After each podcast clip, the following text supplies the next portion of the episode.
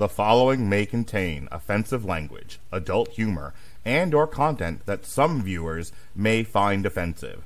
The views and opinions expressed by any one speaker does not explicitly or necessarily reflect or represent those of Mark Radulich or W2M Network.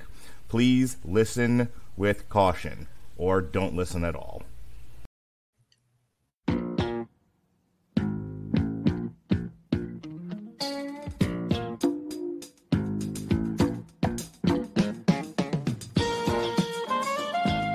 Welcome to On Trial, starring Mark Radulich. Also starring Sean Comer. Hope you're ready, Hollywood, because you're on trial.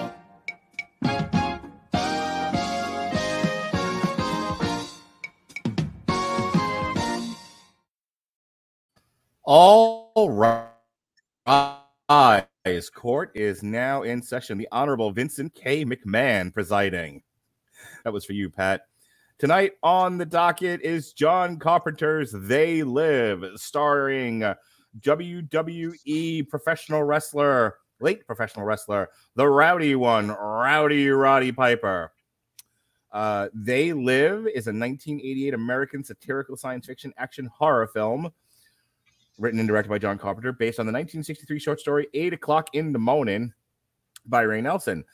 Uh, in addition to Roddy Piper, it stars Keith David and Meg Foster. The film follows an unnamed drifter who discovers through special sunglasses that the ruling class are aliens, concealing their appearance and manipulating people to consume, breed, and conform to the status quo via subliminal messages in mass media. The film was a minor success at the time of its release. It had a $3 million budget, made $13 million in North America. It initially received negative reviews from critics who lambasted its social commentary, writing, and acting. However, like Carpenter's other films, it later gained a cult following and experienced a significantly more favorable critical reception. It is now regarded by many as a largely underrated work. The film has also entered popular culture and notably had a lasting effect on street art. While its nearly 60 minute alley six minute alley brawl between the protagonists has made appearances on the all time list of the best fight scenes. And here to kick ass and chew bubblegum, but ladies and gentlemen, he is perpetually all out of bubblegum, Mr. Toxic Masculinity. Very nice. That is fantastic. Pat Mullin, my brother from another mother, mother and boxing aficionado. How do you do, sir? I'd like to thank my mom for getting me this shirt a couple months back as a birthday gift. So thank you, mom, very much. I'm great, everybody. It's it's very rare that I, I get to hear an episode on trial that I enjoy uh, because usually it's either movies I hate that are being covered or somebody I hate to listen to covering them. So it's gonna be fun because this one's my wheelhouse and I'm talking about it, and we're talking about 1988 seminal classic They Live. Oh, I'm so excited for this. So many personal uh, stories that come from this movie and my times around it. It's just ah, it's this is so good. I got that warm, fuzzy feeling inside that I really hope is just that and not something more sinister. This is the uh, 34th anniversary of the movie's uh, appearance in North America in the box office. One of the reasons why we're, we're doing it when we're doing it, um, it came out November 4th, as a matter of fact, 1988. And we planned this a year ago. I was like, Pat, whatever the anniversary for They Live is, and it turned out it was November. So I'm like, all right, I'm planning this for November of 2022. We discussed it in 2021. So it's finally here. We're, we're Pat doesn't get to come on a lot. But when he does, it's for something that really tickles his fancy. So And, why is it? know, I, I I gotta say something, man. You know, Oh, here we uh, go. we we've been talking here, and uh, I just want to say it's it's very rare you come upon a man of your word. And uh, you said a year ago that uh, we'd be doing this here show, and uh, I just want to say in front of everybody, I, I thank you and I love you very much for it, man. Love you too, Roddy. Listen, you know, what's funny about that is when I and, and I've said this now a couple of times over the last few months, but when I went through like the great schedule purge, when I when when my wife threw, pushed me kicking and screaming into polyamory, and I had to start like making time to date. I can talk about that openly now. Um, I'm ki- sorry, kicking and screaming. I, you know, Well, hence our uh, preamble there before we started the show. Yeah. I thought um, that was just for me. Apparently not. No, no, I, I'm open about it now. Speaking of open, um, when we agreed mutually to to enter into this relationship dynamic, one of the one of the things was even before that, it was I was doing this way too much. Um, you know, I was like up like seven days a week at one point, and then it was like, well, okay, I got to make time to meet new people and go out and do things and make time for my wife and kids and everything else. So, I, so over the summer, I had cut down to two. I, I had cut a lot of shows, a lot of stuff I promised I would do with people. I'm like, I can't do this anymore. Gave away an entire show to Alexis Hejna, like TV party. You're, I'm done with television. I can't do this anymore. I can't watch ten hours of television a week. So Haven't seen the ratings her. yet on that one, there, son. Leave her alone, you bully. Um, so but this was one of the few that made the cut. Is the point? This this one I was like, no, no, no, I don't I don't cut Pat's They Live show. First of all, I think Pat would fly down to Florida and punch me in the face if I did. Like, what the fuck, man? um, put so the, the glasses on. Yeah, really, just put the glasses on. I don't know why I'm doing this, Pat. Just put them on. Um, I would never have cut this show. I actually, I've never seen They Live. I that watched was, They Live. yeah, I watched They Live for the first like... time. Yeah, I watched They Live for the first time in preparation for this show it was one of those ones where I knew it was a Roddy Piper thing. I knew it was like like his biggest movie to date at the time. But for whatever reason, I was like, ah, I'm just not interested. But, but even then, I'm just shocked because I, I remember this at least up until around like 92, 93 mm-hmm. being a fixture on like the channel 11 you know saturday night movie or sunday afternoon movie a lot of the time like and we've talked about how these are movies we grew up on in the right. you know in the new york area you had these movies pretty regularly on you know the channel 11 channel 2 you know etc or mm-hmm. if you mm-hmm. were you know one of the the elite class and you had hbo or cinemax or showtime you would see a lot on one of those um yeah i for whatever reason i was the iconic imagery of Roddy Piper, the drifter, the unnamed drifter, walking around in like the flannel shirt with the shotgun. That line, I have come here to kick ass and shoot bubblegum, and I am all out of bubblegum. That is something he said as a wrestler. That had to have either been improvised or like a like a script suggestion. There's no there's no way that independently was written to this movie without Roddy Piper's suggestion he he had written down a lot of his best promo stuff after mm-hmm. he used it and rewatched like the tapes back of stuff. Right. And he had this, as told by John Carpenter, Roddy had this green notebook of a lot of these phrases and mm-hmm. quips he would use. And Carpenter happened to be, you know, thumbing through it to get an idea of Roddy and who he was and what his work style is. And mm-hmm. he saw that line and he was like, man, I got to figure out a way to get him to use this line in this movie because it's too good. So the the iconic imagery, never mind like the iconic alien imagery that is very reminiscent of something like Mars Attacks. Mm-hmm. Um, it definitely has that like 1950s alien feel to it, which is one of the great things about this movie. But the the iconic Roddy Piper walking into the bank with the shotgun saying, I have come here to kick ass and chew bubblegum, and I am all out of bubblegum, and lighting that motherfucker up. Like I remember that. If I if I I never saw the movie, but I remember that scene because that scene, that clip would get used in commercials and stuff. Like that was the that was the hook to get people to watch this movie, and it's very effective. That's like knowing the the line "I'll be back" from Terminator and having never seen Terminator, but everybody yeah. knows the line and what it's everybody from. knows that, right? And yeah, and they, they all know it's Terminator. They know it's Schwarzenegger. If they know nothing else about that movie, exactly. So, what do you know about the production for this thing? Um, what, what do you know about the history of it? So, Carpenter always liked to like he was an avid reader. He read a lot of like Ray Bradbury stuff like that, and he'd always wanted to do you know uh, movies or movies based around a lot of that kind of uh, writing and and showmanship type authoring.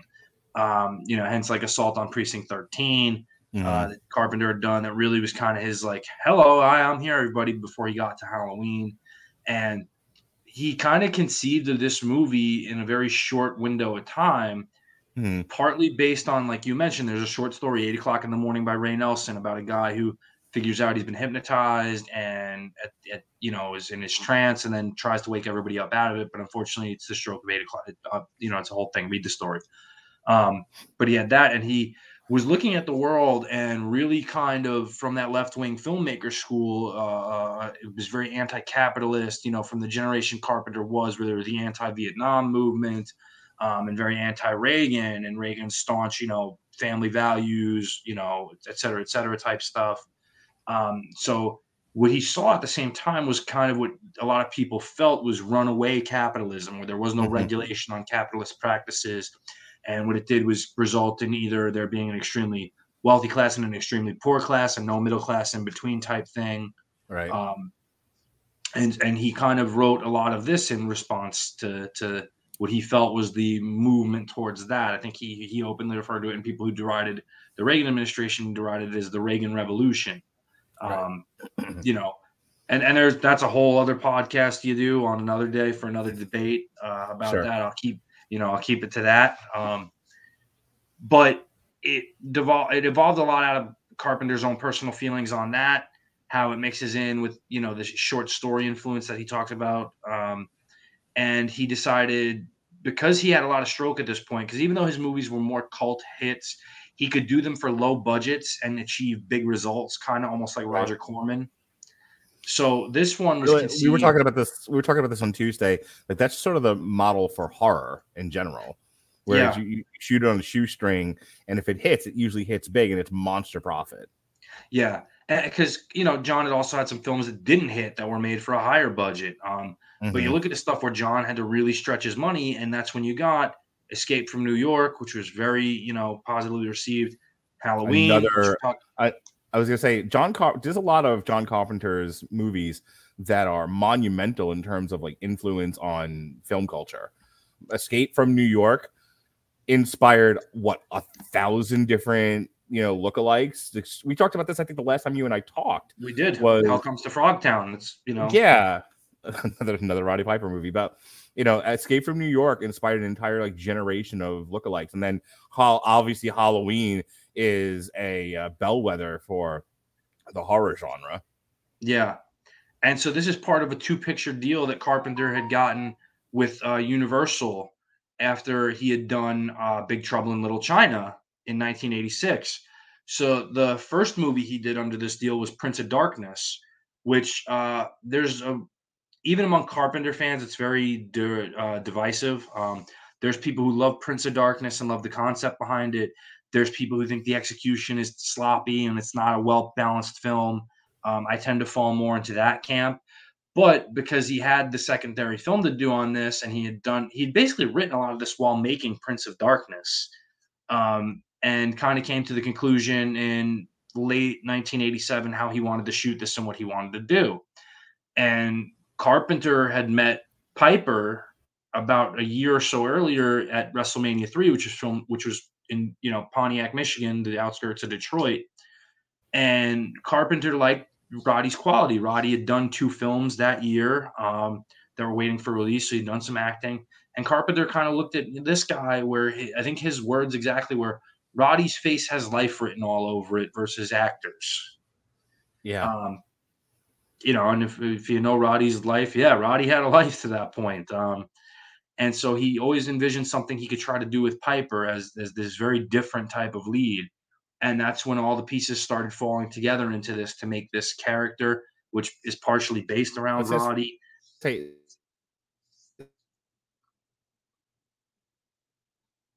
We lost Mark momentarily, but this character based around Roddy and this narrative that Carpenter wanted to tell. And since he had the like didn't he start wrestling contractual- in like the Pacific Northwest and like at like 14 or something like that? Roddy Roddy turned professional as a wrestler in 1970 at 16 in Winnipeg, Canada for $25 Canadian and then was touring the United States in Kansas City immediately after and you know before that he was a teenage runaway living on the streets and a lot of other stuff and yeah Roddy's had a life but um because Carpenter had already done Prince of Darkness and he had this secondary film he envisioned a lot of this while doing that he had had his meeting with Roddy at WrestleMania 3 and wanted to do something with him and felt like because he had this deal locked in for this picture already, he could do it. And that's how a lot of these pieces came to be. All right, so let's talk about what this movie, uh, what happens in this movie. Um, a homeless drifter credited as Nada comes to Los Angeles in search of a job. While out in the streets, he sees a street preacher warning that they have recruited the rich and powerful to control humanity. Nada finds employment at a construction site and is befriended by the coworker Frank, who invites him to live in a shantytown soup kitchen led by a man named Gilbert.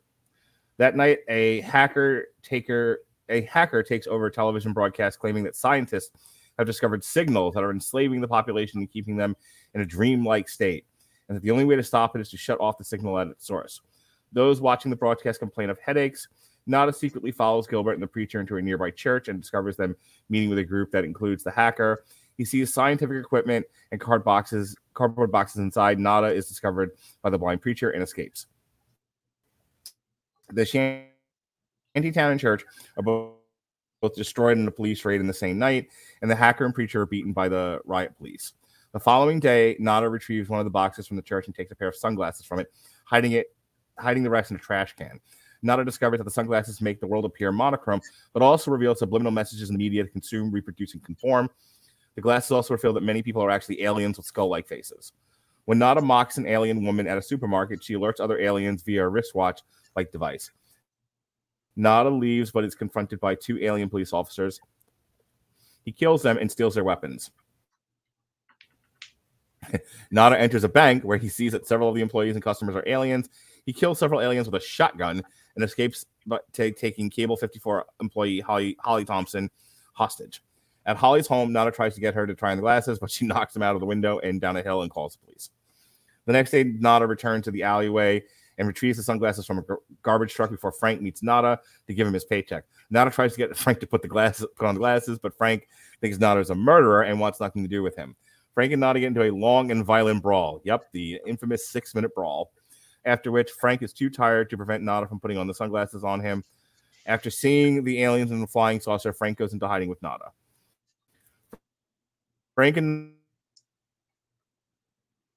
Nada run into movement at the meeting. They are given contact lenses to replace the sunglasses and learn that the aliens are using global warming to make Earth more like their own planet and are depleting the Earth's resources for their own gain. They also learn that aliens have been bribing humans to become collaborators, uh, promoting them to positions of power. Holly arrives at the meeting, apologizing to Nada. Then it, the meeting is raided by the police, and the vast majority of those present are killed, with the survivors, including Frank, Nada, and Holly, scattering. Nada and Frank are con- cornered in an alley, but they accidentally activate an alien wristwatch, opening a portal through which they escape. The portal takes them to the alien spaceport, where they discover a meeting of aliens and human collaborators celebrating the elimination of the terrorists. They are approached by a former drifter, briefly met in the shantytown, now a collaborator who gives them a tour of the facility. He leads them to the basement of Cable 54, the source of the signal, which is protected by armed guards. Nada and Frank find Holly and fight their way to the transmitter on the roof, but Holly kills Frank, revealing that she too is a human collaborator. Nada kills Holly and destroys the transmitter and is fatally wounded by aliens in a helicopter. Nada gives the aliens the middle finger as he dies. Yeah, he does. With the transmitter destroyed, humans all over the world are free from their dreamlike state and discover the aliens hiding amongst them. So, okay, this is on trial where we debate the merits of the film. Someone takes the positive and someone takes the negative. I don't want to get beaten up by Pat, so I don't want to be too hard on this movie. But um it's not that I don't like it. And I do and I do think thematically, um, one of the things that was said in our group chat was the themes of this movie are as relevant today as they were back in 1988. That is very true. This this is a timeless movie. This is a movie that I could absolutely show in 10 years, 20 years, 30 years. And I think um I I, I think it will it won't have aged. You know, obviously special effects being what they are, that'd be one thing. But I think in terms of what's presented on screen, I think is timeless, and certainly the discussion that this engenders is also. Um, pacing, there's some issues here. This is a ve- this movie is approximately an hour and a half. It f- does not feel an hour and a half. It feels longer. The first, uh, well, got 40 minutes. I feel like 30 to 40 minutes. There's a lot of establishing is utterly unnecessary. You don't it's important to build the world of the shantytown and the homeless um but it doesn't take as long as they do the, it takes forever to get what here's what we want in they live. We want roddy piper to shoot aliens. He needs we need to see the homeless. We need to see the you know the disparate classes the very very rich and the very very poor. We need to meet our drifter. We need to meet frank. We need to um have him find the glasses, and we need him to kill his first alien. That needs to happen quickly, and it does not. It takes forever. There's so much time just establishing like the homeless shantytown. it takes forever to get to, the, to, to that bank scene. That bank scene's the best part of the movie, and it takes forever to get there. And then after that, look, I love Roddy Piper. and and far be it for me to disparage the good goddamn name of Roddy Piper. Yes, he looks the part, and yes, he has the physical presence, and he has obviously that professional wrestling charisma that most actors wish they had. Also, not a good actor. He's just not. He's really struggling with this. Keith David is doing his level best to drag him along, but there is there are some times, and he's not helped by the other woman in this picture. Oh God, what is her name? Meg Uh, Foster. Meg Foster. I don't know where they dug her up, but she's not great either. And I don't know if she was just struggling with the material or what, but their scene in her apartment is fucking awful, dude. Like it- it- he is he is acting a part. He is acting across a fucking mannequin crossed with a salmon. Like I don't know what was going on with her, but she looked. Did I they- think she left it all. Uh, I think she left it all in Masters of the Universe as Evil-Lyn. That's all. that's where she's from. That that that tells me a lot. Oi, fucking vey, dude. Like she, she's just awful. And that I mean, she's okay later on in the movie, but like, there's supposed to be some sexual chemistry between her and Roddy Piper. There's none. I've seen more sexual chemistry between two penguins fucking. Like it's uh, it's bad, man. Her line delivery, it, it's like do you feel like they like they, they not necessarily auto, but do you feel like they kind of like audio sweetened or deepened her voice a little bit with these maybe. lines? I was thinking like, did they shoot her in a different fucking room than Roddy Piper? Like, did The, they? the acoustics not of get on her the voice. yeah, I, don't know. I killed you. Dude, first, yeah, first of all, like I, I, I expected her in the middle of her dialogue with Roddy Piper to go start going a wee wet, a wee wet, in the junk. You know, like it was so deep. Like, what is happening here? Um, we finally we we get past that. We get past the bank. Look, I am not going to sit here and tell you a six minute fight scene is overkill, but. I, I absolutely can understand them wanting to leave that in there.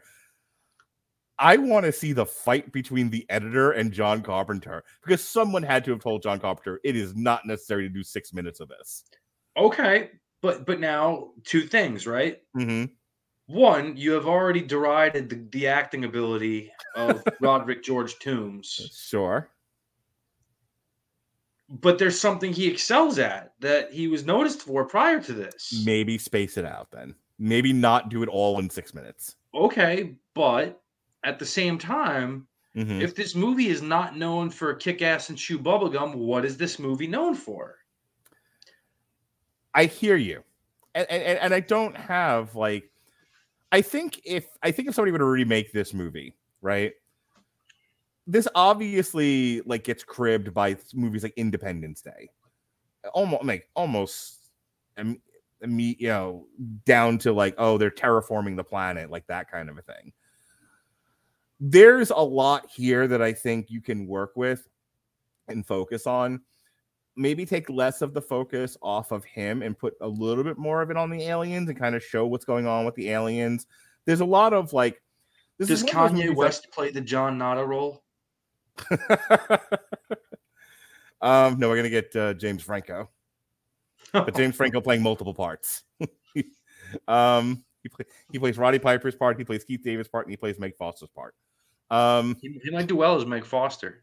He might. I, I guess what I'm saying is there's a lot of focus on Roddy Piper and what he's doing, and maybe take some of that away when you remake this and do it. Focus a little bit more on the aliens, space some of the fighting out. Like I think you can, I think you can have a good fight scene. I just don't think it needed to be fucking six minutes long. Um, lastly, and then I'll let you come to this film's defense and put me in my place. I, it's just like there there's a there's a discussion to be had about what this movie is talking about. Um, I wish it had spent a little bit more time on that. I wish there was there's a lot there's a lot of Roddy Piper trying to convince people to put the glasses on. Um, but not a lot of discussion about how we got to a place where human collab there are human collaborators with these aliens that are willing to sell out their their species and the planet for uh you know for fun and profit maybe discuss maybe discuss within the movie why people would do that kind of a thing, why they would sell each other out for short term gain. The movie doesn't really deal with it. It just sort of like it's like it's mad that that kind of mentality exists and it addresses it, but only in that we're mad that it that it exists in the first place, and then doesn't really deal with anything else. Wait, wait, wait. Are you saying that there are people who are mad that other more successful people have more money than them and they don't know how they got it, but damn it, they shouldn't have it? I am absolutely saying there are people that are mad that there are other people in this world that are not willing to do the right thing, that are do the absolute wrong thing, but the wrong thing produces a short term gain for those individuals. One person's wrong is another person's cha-ching. Yep, one person's terrorist is another person's freedom fighter. That's right. Take that, Christopher Radulich, and you. oh, you saw his latest TikTok, did you? Indeed, I did. there, wait, I thought you were. Uh, oh, you saw it on Instagram. Yes, I did. Okay. No like, no heart. uh, no, I don't. I don't usually harder like the ramblings of crazy madmen, other than, than if their last name is Piper. Fantastic. Tell me, come to this movie's defense. Okay, so there's a lot of this movie, kind of like a lot of other of Carpenter's movies, that it's it's aged so well and better than when it came out. Mm-hmm. Um, yes, in the 1980s in the United States, you had very divisive political uh, attitudes towards the era. There were very pro Reagan people who were behind what he was doing and felt, you know, a lot of this groundswell of patriotism based around his campaign and uh, what it focused on. And there were people who thought Reagan was this evil dictator and out to get people's money and oppress people and and create a super wealthy class. Uh, and so you're talking about attitudes that are even more apparent now with how candidates are marketed and promoted by their respective parties, particularly the major two parties, the Democrats and Republicans, where there is no middle ground anymore between the left and the right. You're either very much one, very much the other, or a libertarian and think everybody is out to get somebody. Um, and it's it's apparent now. And if you watch this film, regardless of what side of the fence you sit on, you can see either way this being relatable to that part of it, where you know there are right wing people who feel that the government is inherently corrupt and selling out their their uh, you know needs and values and what things should be done a certain way are in order to gain financially and at the same time right wingers feel that Democrats have always had an agenda to oppress minorities by trying to gain their trust and tell them they're looking out for them. And then what they secretly do is just sell out on them and take from them and exploit them. On the left side of things, you believe that government is a big agenda of control for the wealthy to in order to sustain their current hold on the world's wealth and their status and what they seek to gain and feel that they're keeping people oppressed that are already in that scenario and vice versa. If either way of, of those points or schools of thought and you watch this movie, you can relate either one to your viewpoint. That's kind of the subtle brilliance of it that I don't even think Carpenter knew he was doing at the time because. Carpenter was very left wing and very anti Reagan. Um, but especially now with more of what we know in, in, the future, it's relatable to both sides on a very, very uh, easy to see level. You know, the glasses reveal the transparency in a lot of ways. Sure, that's what I'm saying. Like this is this. I'm usually like the anti remake guy, but this is one where I would love to see someone's take on this with a with a bigger budget, some name actors, and a real focus on the themes. I, I would I'd be very I would be very, very nitpicky about it no matter what because of how much I love this one. But it's something worth revisiting. Of all the trash we've seen remade, this would be something that could be very workable and doable with a fresher take on it, you know, and uh, uh, more more material to work with and a beta version to see where the flaws in the film are. I, I want to see I want to see Aaron Sorkin's They Live. Aaron Sorkin's. Could you imagine? uh i'm so afraid of that you know but but you know so the entire cast of the newsroom I'm, out. I'm out everybody um no but I, I think that's a huge part of what makes this film still so relevant at why it's become such a bigger cult favorite over the years. Um, and I think that's its biggest selling point. Part one, part two, for as lackadaisical and non-existent as any chemistry of any kind was between Roddy and Meg Foster, I think Roddy and Keith David play off each other really well. Where it, it's very much in a lot of ways like a wrestling match, where you have somebody who has uh, a lot of charisma about them, but doesn't have the tools to do the job and be a good carpenter in that instance, and needs the carpenter to help them build. In this Keith, instance, Keith, Keith David gives the best performance of anyone in this movie. Yeah, and Carpenter loved working with him on the thing, which is why he wanted to get him in something else. And this was the best opportunity he saw, and it, it got to feature Keith in a prominent role that he hadn't really had the likes of before. Where he's mm-hmm. essentially a co-lead of this movie. He, his character has the second most screen time of anybody in it, and I think he gets the chance to shine by doing what he does with Roddy. He still comes off as a professional actor versus a mm-hmm. wrestler dabbling in acting, which is how Roddy is seen. And he gets a lot of credibility for his parts with Roddy, with the physicality, uh, with the believability in that instance. Again, the six minute alley fight. Some people say boo. I say, yeah, this is amazing. That was as great a cinematic fight as you'll ever see because a lot of it was very gritty and they're they're really working each other over. And there's a lot of times in that fight rehearsal that I, they slipped and accidentally made some contact. Objection, Your Honor. No one is saying it's not a great fight. It's way too long. You can you can have that same impact, that same grittiness, that same potatoing of each other, and you can do it in three minutes. I ask you, I ask you this: would you cut that fight down to two and a half to three minutes in order to get more interplay from Roddy and Meg Foster? Absolutely not. All right. Thank you, sir. No further questions. but but uh, you know it, it it gets it's again it's a very smart gimmick to get Roddy's selling point to people in the movie, mm-hmm. which is Roddy's physicality and ability to tell a story with his body in this fight like he does with Keith David. And, and shout out to Keith David for holding up his end of this too, yeah, man. He was there for and, it. And again, a, a lot of movie fights, especially in, in, Carpenter's last few movies, like you know, Big Trouble in Little China rocks. It's amazing. Oh, it's great. But not the most realistic of fight scenes with flying ancient ninjas and mummies and wildebeest hanging on the Kurt Russell's truck at the end of the movie and all that stuff. This one, we had a gritty street fight where they start rolling around and kneeing each other in the balls repeatedly, like you would. And you know, there's they even make you laugh during it where Frank accidentally breaks his car window, and you see Roddy kind of as he does it. Oh, oh, I'm sorry, man. and they just start rolling into it again. Um, I think the other one where he like goes off on the handshake, just knees him right in the nuts. I told you I didn't want to be involved. Boom.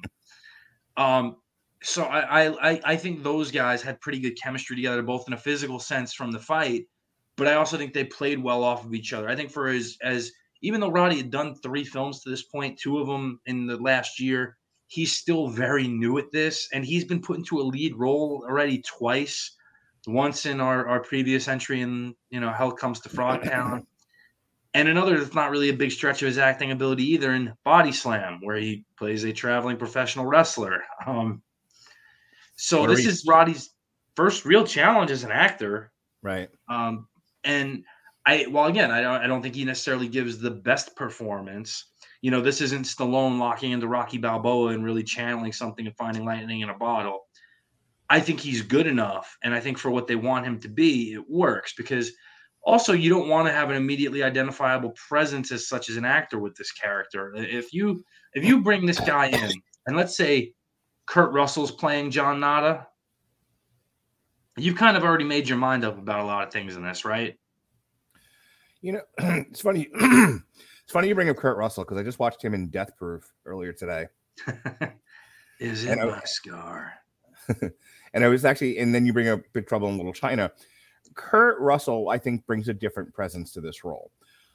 I'm not entirely sure it brings the right presence because I actually think Roddy Piper I think Roddy Piper has because he's not a strong actor and they don't give him as much dialogue and you know there's a lot of him using his physical presence in every scene versus him having you know him having to act I actually think works for that character. That character is supposed to be almost an avatar that you can project yourself into.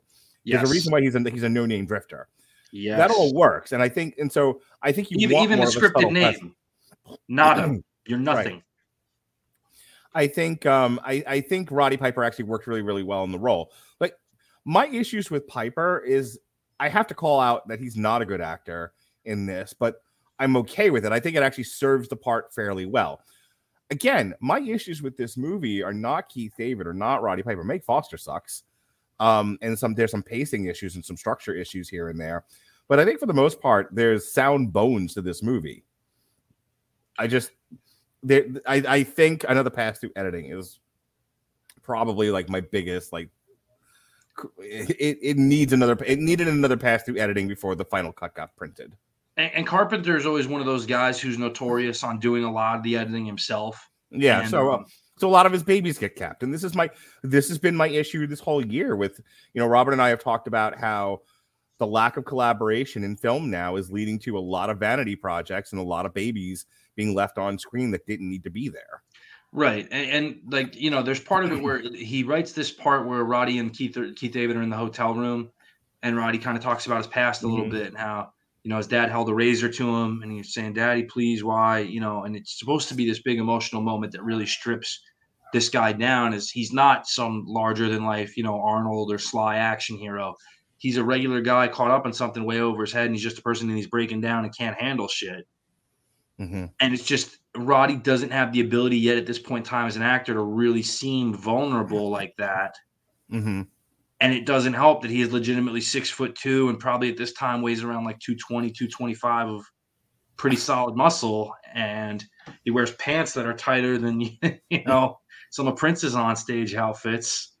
Uh, but it's almost kind of like uh, they wanted a vibe somewhere between Kurt Russell's cool from like a Big Trouble in Little China, yeah and Charles Bronson's kind of grim is Paul Kersey from Death Wish, and they ne- he never really finds the balance for it. yeah i'm not entirely the- sure the john sense. I'm not even sure John Carpenter knew what he was looking for because because I can see there being an argument for well, we brought this wrestler in, these louder than life wrestlers, these Hulk Hogan types. That's what we want him to be. But then you wrote him a character that's not that's that's not what that should be. That character should be blending, not being not, not being explosive or you know um you know sucking the air out of the room getting attention you want him to be nondescript and I Yeah. could see where Piper was like struggling with like I don't understand this character is one way, but you're directing me another way. Yeah, it almost I, and I- it almost kind of seems like Carpenter had this idea for this character in mind, but the more he knew and got to know Roddy, he decides to make the character Roddy. Mhm. Whether that's based on him just liking Roddy's background, feeling Roddy's better suited to carry that out than he is to actually have to act out this this part as it's written, Yeah, whatever the case may be. He loses balance there. I agree. The pacing, yes, there's it's definitely got some issues where every you know the the general script writing process is every 10 minutes of time you want an action beat something to move the story along right. the first 40 minutes you're lacking that heavily Yep. but the climax as it's written that last half hour 40 minutes is very much action beats every six seven minutes to try to make up for that Right. But not that the least of which is is the six minute alley fight right, but but again, that goes to pacing.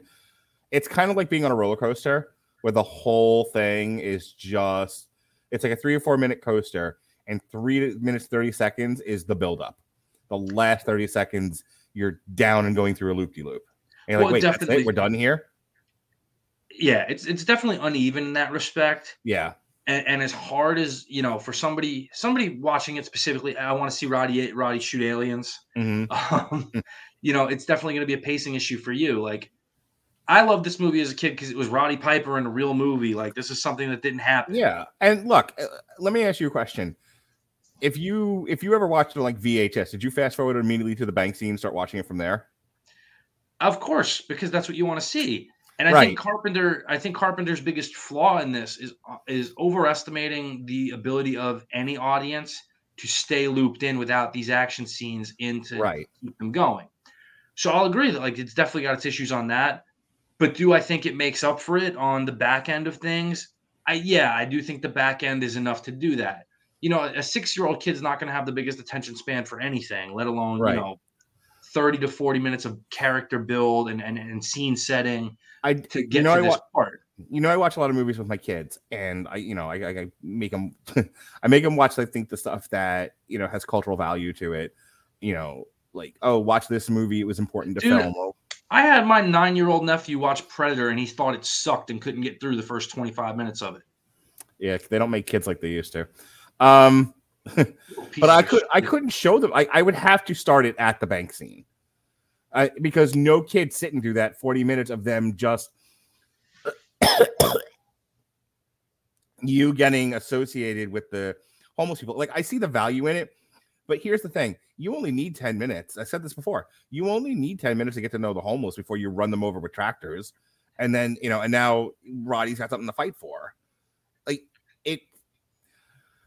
I think that in in constructing the script for this, you're right. I think they they assume people's attention span would be kept long enough and you know and wait and like like I said as a kid you're just so excited by the time you get to the bank scene you don't really care about anything else you're not really thinking about it critically but as I as I watched this as a film person I was like wow like they overestimated the audience's ability to stay invested because by the time I got to the bank scene I was like how much longer is this movie Well, that that's the funny part too. Is like it, it- Mhm. again, it used to air a lot when I was a kid, and you'd always want to pick it up right at the bank scene where all of a sudden you know shit's real, and uh, or at- or at the very least when he first finds the glasses and figures Right. out what they do. Um, but then you know, as in a, you know, maybe you catch it years later. Like I remember not seeing this movie from the time I was about like seven until I was a junior in high school. Mhm. So that's a long period of time and maturation over that point in time. And I remember it was the night before I was taking the SATs and they were airing it on AMC. Mhm.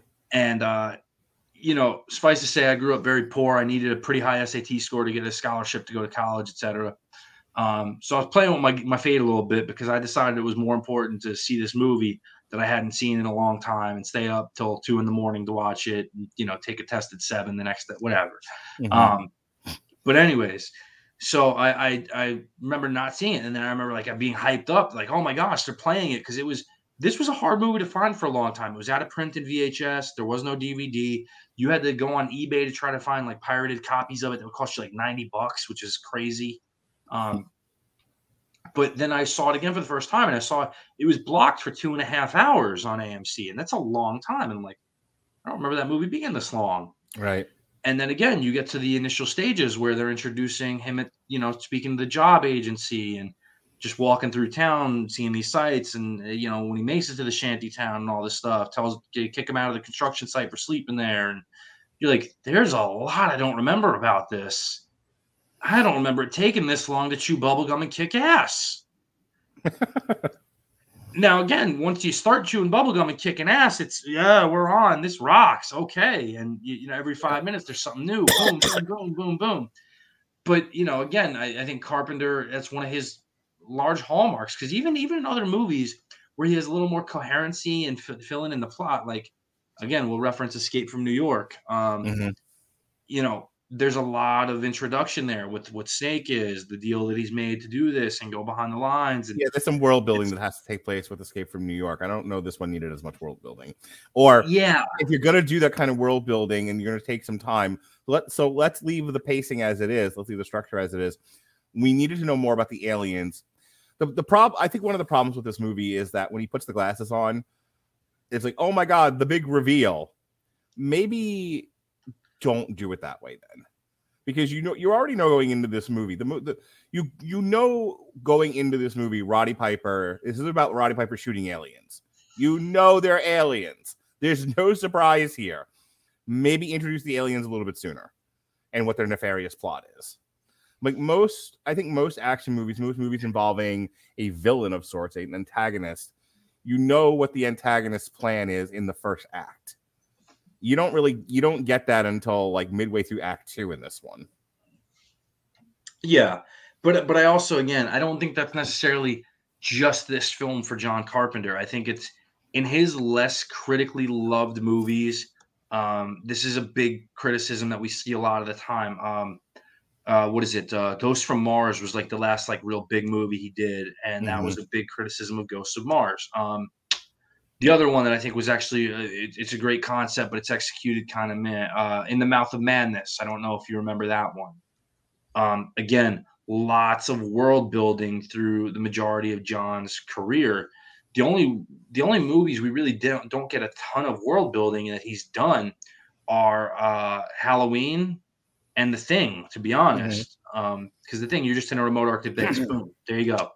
I'm going to throw two movies at you that I think have like a perfect structure to them Ghostbusters and Superman 3. So, Su- Superman 3, okay, we meet Gus at the beginning, and you know, and he's turned down at a job, and then, and so we, so we know that when the next time we see him, he's down on his luck. He's, he's, he is ripe for being taken advantage of by the big villain of the movie. And after we meet Gus, it goes into the credit scene where it's the big Rube Gold Goldberg uh, beginning where you know things are falling and people are going into manholes and there's paint everywhere. You know the whole co- comedic beginning of Superman three. Ghostbusters very similar.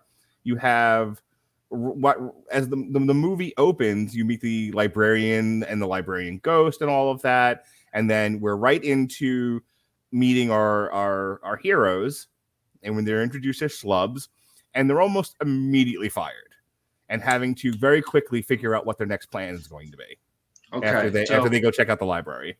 so while you're trying to tell all aspiring young musicians out there that they should listen to "She Loves You" by the Beatles and think that that's ultimate song structure, there's some of us out there who are listening to Brian Wilson's arrangements and telling you that there's not just one way to do something. There's not just one right way. Okay, Daniel Russo. Okay, I'm not saying there's only one white rated white there. If it ain't white, it ain't right. Right way to to do something. Um, I'm just saying there are some tried and true methods that when you're that when you're dealing with something that might be a little unwieldy, that's very thematic uh, in nature. Maybe some of the tried and true structures would be better off. Maybe, but again, you're talking about John Carpenter, and Carpenter has a very particular style of how he does things. And, and again, like I'm saying, parts of these stories that he's come through and, and developed and directed, some of them he didn't really go through a ton of world building, but it's very Mhm. rare. And and Right. ironically enough, they're arguably his probably two most critically successful works in the original Halloween and The Thing where he does a lot of world building and structure, where he creates these elaborate scenarios, like in They Live, in Escape from New York, uh, Mhm. uh, Assault on Precinct 13. Um, you look at those, and yes, it's a lot of structure and setup. I think that this isn't as well executed as uh, as, as uh, Escape from New York. You know, you know who you know what another movie that does a lot of wor- a lot of world building really really well, but does it in a way that it keeps you engaged and people could take a lesson from. First Harry Potter movie. I see. I can't. I can't speak to that because I haven't seen any of them. So Okay, so a I'm lot of your word for it. a lot of the first Harry Potter is just setting up what the school is and how it works and how it operates. But within that, there's stuff happening. There's a lot going on. It's it's a little frenetic. Um, so Right. so if you're watching, you know, like any one of the Marvel movies, um, Well, I was, I was even going to say that even in this, there's a lot of stuff that could be going on as you get these Mhm. follow throughs with with following, you know, the character of John Nada around, mhm, and you don't. You just get that that Right. like you know slow score, and Roddy just kind of walking or you know whatever. And meanwhile, while this whole capitalism thing is going on with the aliens or whatever you want to call it, uh, you could be cutting to things of you know seeing people signing over you know deeds to houses and, and right. plants being shut down and things of that nature to really speed up the world building uh, or, or at least paint the narrative of what's really going around you intersperse that with scenes of you know people sleeping outside or in boxes Right. etc um, yeah and I, yeah i think that could be done a little better but also when you're thinking of again the conception time of this movie carpenter making it because he knew he could and wouldn't have much in the way of interference because of the deal he had locked in with universal at the time for distribution it's very much you got to understand this is Carpenter doing things Carpenter wants to do with nobody to stop him. And anytime you have a movie like that where you're allowed to be self indulgent, a lot of people are. And despite that, and I think somebody just tipped him off to the second half and was like, John, this is a tale of two movies. You have a disparate, boring foreign film following a protagonist without a narrative for the first 40 minutes.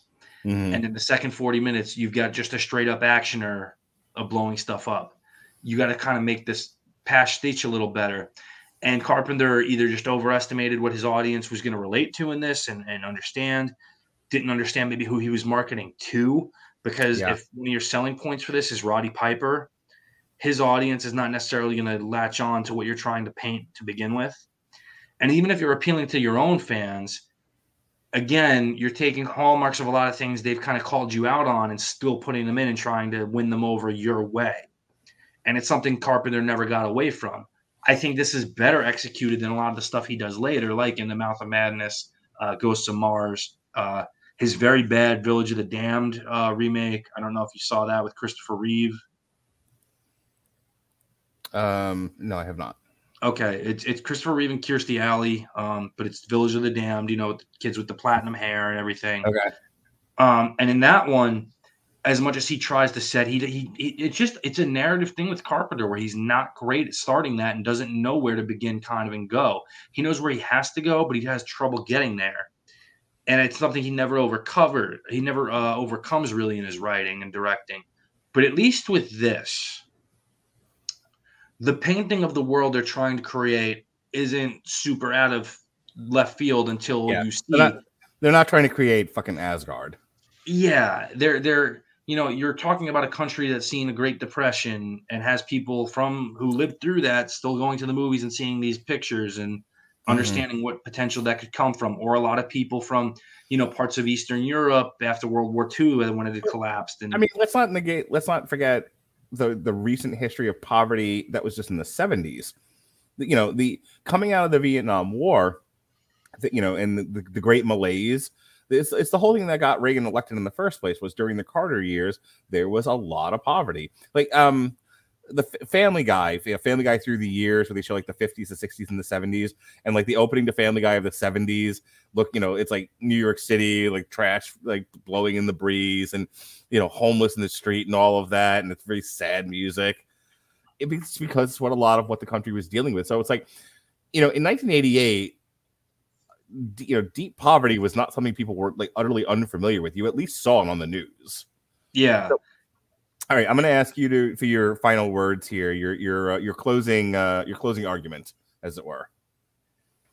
If there's something greater that a film can provide over years as opposed to entertainment than anything else, it's probably relevance.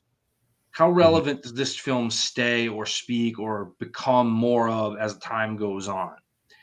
And I think this is maybe the best example of a movie that's that was relevant when it happened, although not to as many people, and has gotten more and more relevant as time has has gone on. Uh, maybe based more on anything else than human nature, mm-hmm. and just continuing in a pattern that we've been in for a long time. Uh, humans by nature are confrontational. Humans by nature are determined to believe that what they are doing is right and you have both ends of that displayed here. You have two different philosoph- uh, philosophical points of view that can be seen as the protagonist in this movie based on what you believe. Mm-hmm. It has enough entertainment value in terms of catchy one liners, uh, lots and lots of action on the back half to help establish what makes it a little bit different from your standard moral to- tale or you know, one of just trying to use uh, some type of uh, far out situation to further exemplify a current situation, much like, you know, you referenced the 50s sci fi movies. Most of them were in response to the communist threat, things like Invasion of the Body Snatchers, uh, I Married a Communist, uh, you know, all those types of films.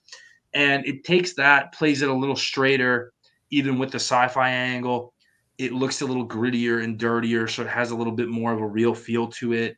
I think it takes a lot of what made those movies fun and what made those movies relevant for their time and updates it to not just the climate that it was made in, but the current climate that still exists today. Mm-hmm. And I think when a movie can offer that type of relevancy and still find a way to entertain a lot of people, it's always going to be something special. All right. Well, I think then um, we're going to uh, rest these proceedings, and we'll pass uh, we'll pass judgment here. And as per usual on on trial, uh, whatever side I'm taking wins. um, I, I I think um, I think we're I think we're in a, we're mostly in agreement where it's like the, the film's not perfect. It's it's it's a cult classic. It is a it, it is a favorite among people uh, who just enjoy this and don't think about it too deeply.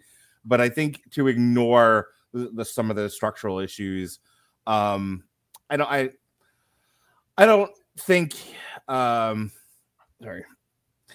I think that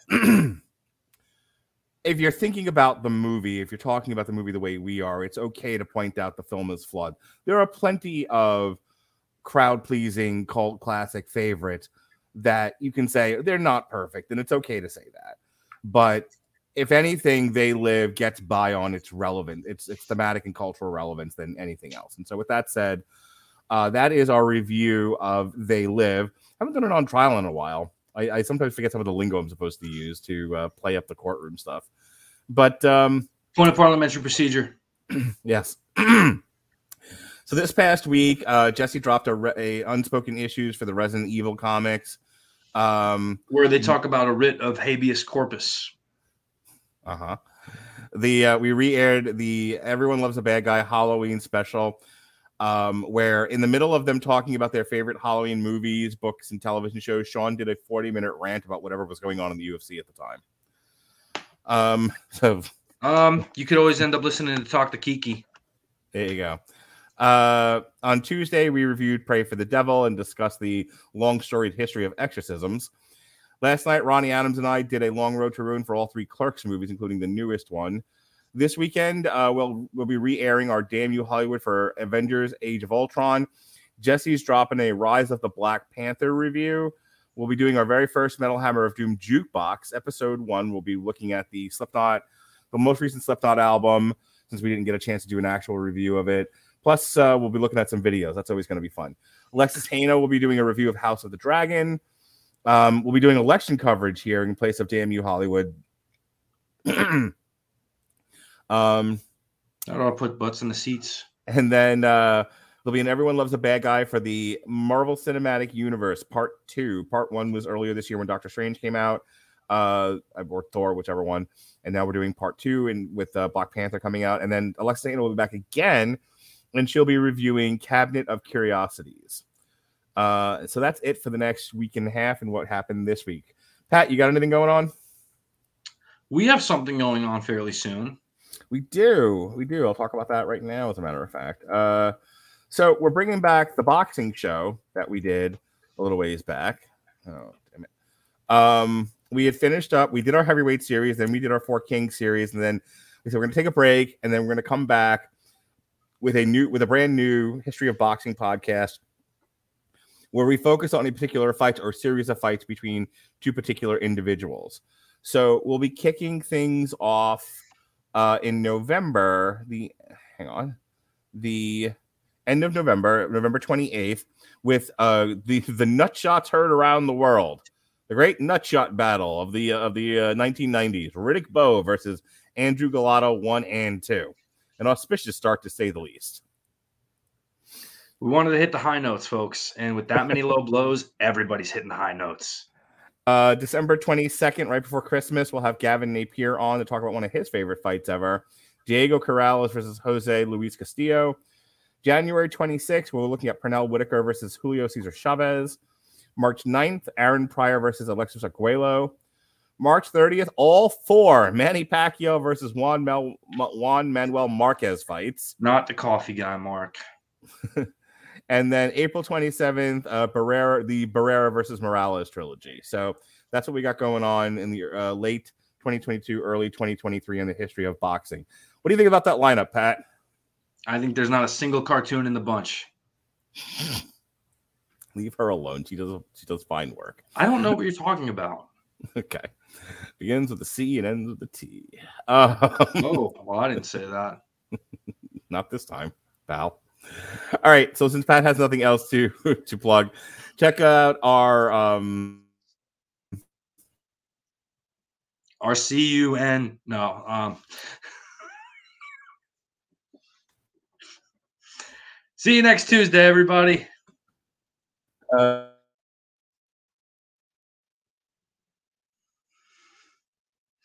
We've lost Mark. They've censored him just like they're trying to censor you. But put the glasses on and you'll see what they're trying to do to you.